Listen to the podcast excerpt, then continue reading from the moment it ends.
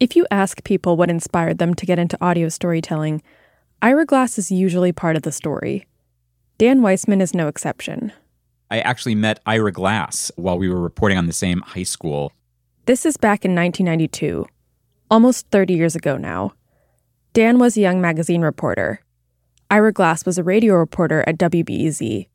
For a few hours, they were both at Taft High School in Chicago, covering stories. A few weeks later, Dan listened to Ira's radio piece.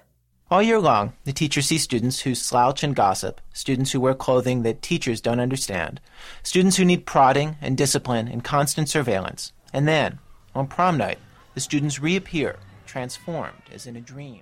And I was like, oh my God, this is so good. This is so much better than what I am doing. This is so much more fun. It hadn't occurred to me that radio could do that. It just seemed like people who did radio had all of the fun. Dan decided he wanted to get in on the fun, so he started trying to make a career for himself in radio.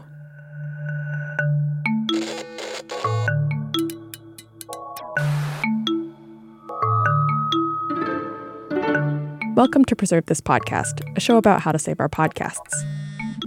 I'm Molly Schwartz. This podcast is brought to you by the Metropolitan New York Library Council with support from the Andrew W. Mellon Foundation.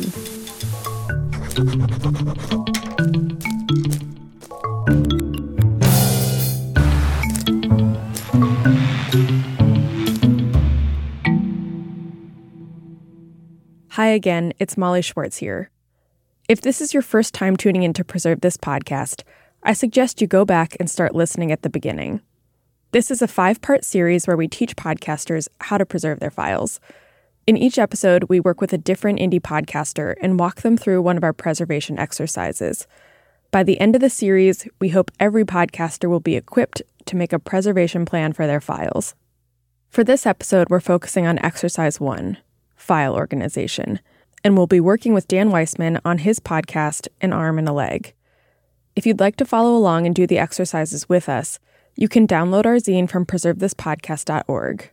We're starting on page five. At this point, Dan has been working in radio for 25 years.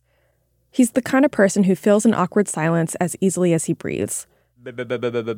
Okay, here's what we're going to do. He's high energy and fun to talk to.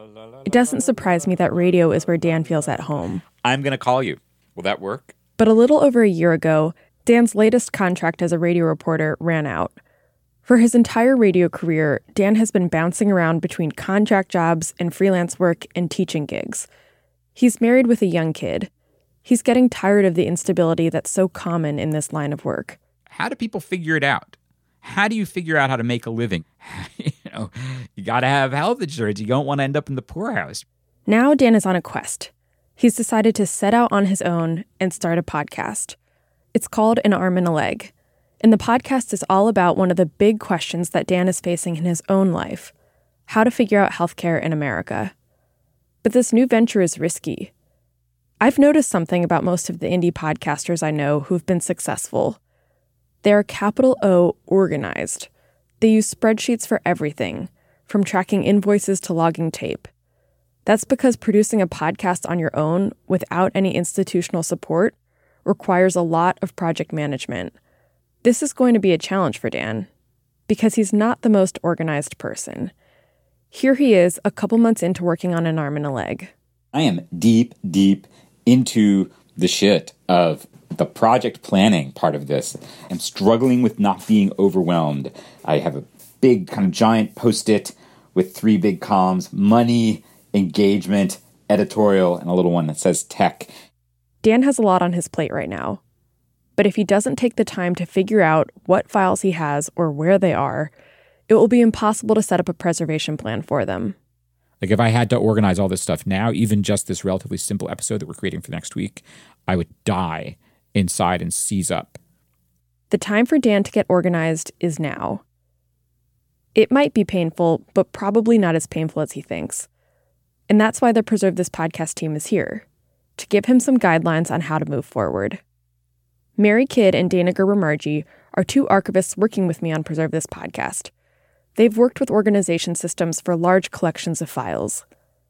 Mary explains that organization serves two main purposes it helps you know what you have, and then it helps you find it.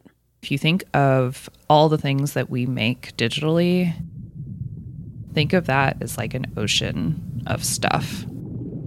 Folders are kind of a way to navigate the great ocean of digital stuff. Dana takes it one step further. She says that organization not only helps you find your own work, it also helps other people find your work. I think of organization as a way to send a message to people who come after you. If you organize things in a certain way, you can display how your own mind works and you can also contextualize things that way. Organization can be like like breadcrumbs through a forest. You can go forward through them on a path and then you can also make your way back by by following that same path. There are some epic examples of how file organization can work for large scale operations. One of them is StoryCorps. StoryCorps is a nonprofit organization that records hundreds of thousands of interviews across the United States. Our naming convention works for us because it allows us at a glance to differentiate files from each other. That's Tamara Thompson. She's an archivist at StoryCorps. And it also gives us information about when the interview was recorded, when the interview was created, and also where it was created. Just from the first three letters, we know from whence it came. No matter how many thousands of files StoryCorps collects, they always know where those files go and where to find them. If you have any interest in finding anything at all, then it is key. And that's the great thing about really strong file naming conventions that it can unite your archive in a way that makes it more accessible to you, more accessible to the public, and, and more easily corralled, if you will. The point of preservation is that people will be able to listen to your podcast years from now, even when you're no longer alive. A good organization system will help other people, like archivists, find and understand what you've created. So that's what we're going to do with Dan today get him started on the road to a good organization system. To take away some of the stress of doing it alone, I gave Dan a call to walk him through the first exercise in our Preserve This podcast zine. Okay, your phone's ringing. Hello? Hey, okay, cool. Again, if you'd like to follow along with us, you can download the zine at preservethispodcast.org. My system for organizing things is not terrible, but isn't perfect. And would love some coaching from you and like tightening that up. Where shall we start? So, I think the first step will be to start walking through the zine together. We start by opening up the zine to page six. This exercise is called Get Organized. Yeah, my kind of approach to, to file management is I've tried to be as not stupid about it as possible. We've broken organization up into two parts folder structures and file naming. Dan and I get started with foldering. In order to create a folder structure that works for Dan, first we have to map out his current production process. We'd like to work with Dan's logic rather than fight it. So the first step is for Dan to think about all the steps he takes to make a podcast, and then write them down in sentence format, like a story. I do interviews, which I capture on my digital recorder and Dan is essentially mapping out his production process, ASAP and it's pretty involved. to the external hard drive. It takes Dan 24 minutes to walk me through it.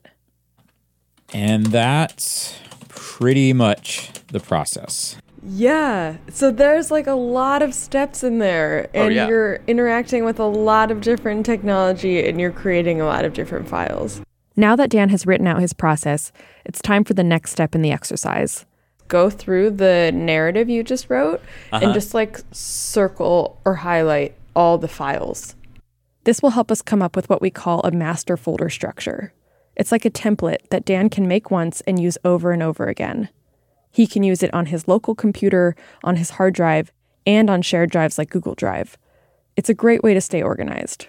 Dan is intrigued. When you're starting a new project, you can just copy and paste that skeleton folder structure, I can copy a structure. How do I do that? create new folder, Uh huh. and let's call this like episode 0. Okay. and then you go inside there, make a new folder, Uh-huh, and right. you then make a list of new folders. And then I just duplicate the empty set of folders. I can right click and duplicate the folder And now I've got a new folder that's like copy of episode zero, but I just renamed that like episode five. And now I've got that structure. You're a genius. That's awesome. That's a trick that Mary taught me. Yeah, no, it's a really good one. The great thing about folder structures is that they can be tailored to your working style. There's no one right way to do it.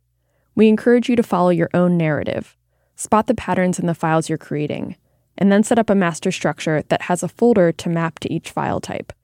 We've laid out a sample structure on page 8 of the zine. I'm starting to figure out like I need a folder for tracking for my narration, and because it's not just one file, because I'll do pickups, and then I need a folder for mixes, and then a folder for masters. Yeah, so episode one's a mess, but I think episode four is going to be less of a mess. Okay, so Dan did the foldering exercise.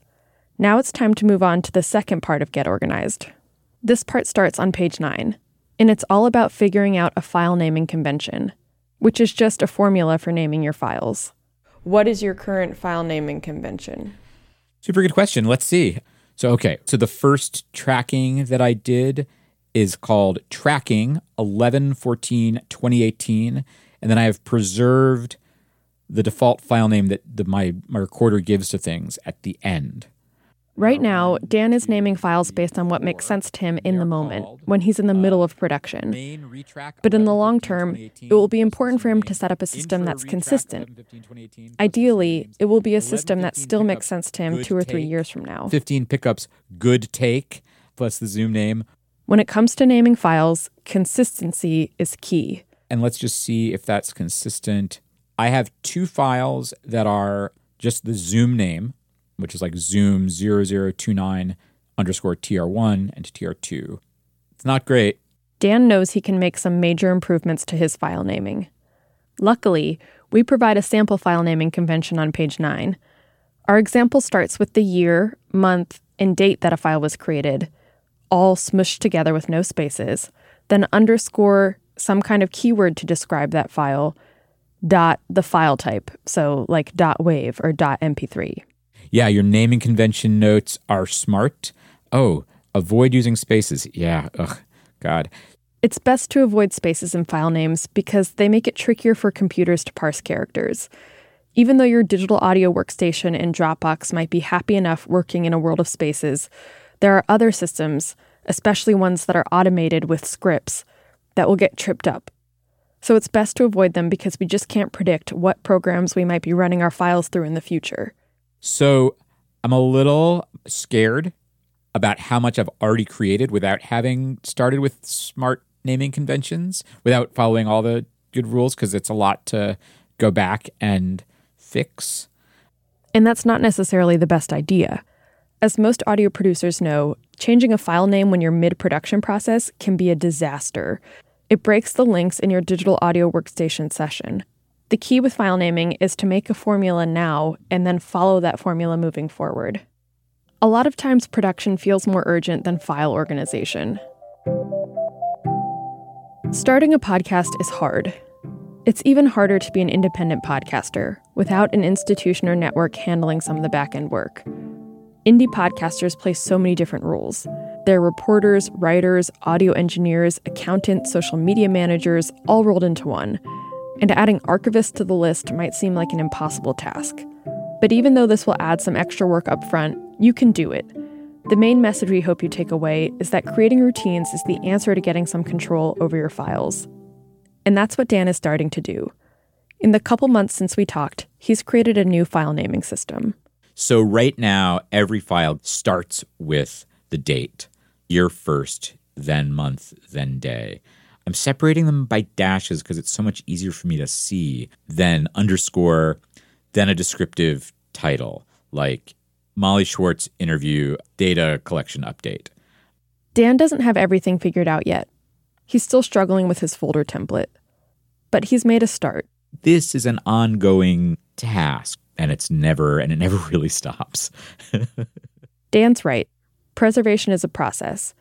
It's good that he's getting organized now because an arm and a leg show has gotten hundreds of thousands of downloads. It's gotten hundreds of five star reviews on Apple Podcasts, and they've been getting donations from listeners, which means that Dan is in production on a second season. If you would like to preserve your podcast for future listeners, visit our website at preservethispodcast.org. Subscribe to this podcast wherever you get your podcasts. And please take some time to rate and review. Preserve This Podcast is made possible through generous funding from the Andrew W. Mellon Foundation. It's produced by me, Molly Schwartz, at the Metropolitan New York Library Council. My project co leads are Mary Kidd and Dana Gerber. Sarah Nguyen is our project coordinator. Allison Behringer is our editor. Breakmaster Cylinder composed the theme music. Thoughts and Hearts does the mixing and the mastering, and the song that you hear at the outro. Austin Eustace did our logo, Noah Litvin did the website. Such special thanks as well to Jeremy Helton and Jacob Kramer Duffield. We'll be back in a couple of weeks with the next episode, which is all about storage.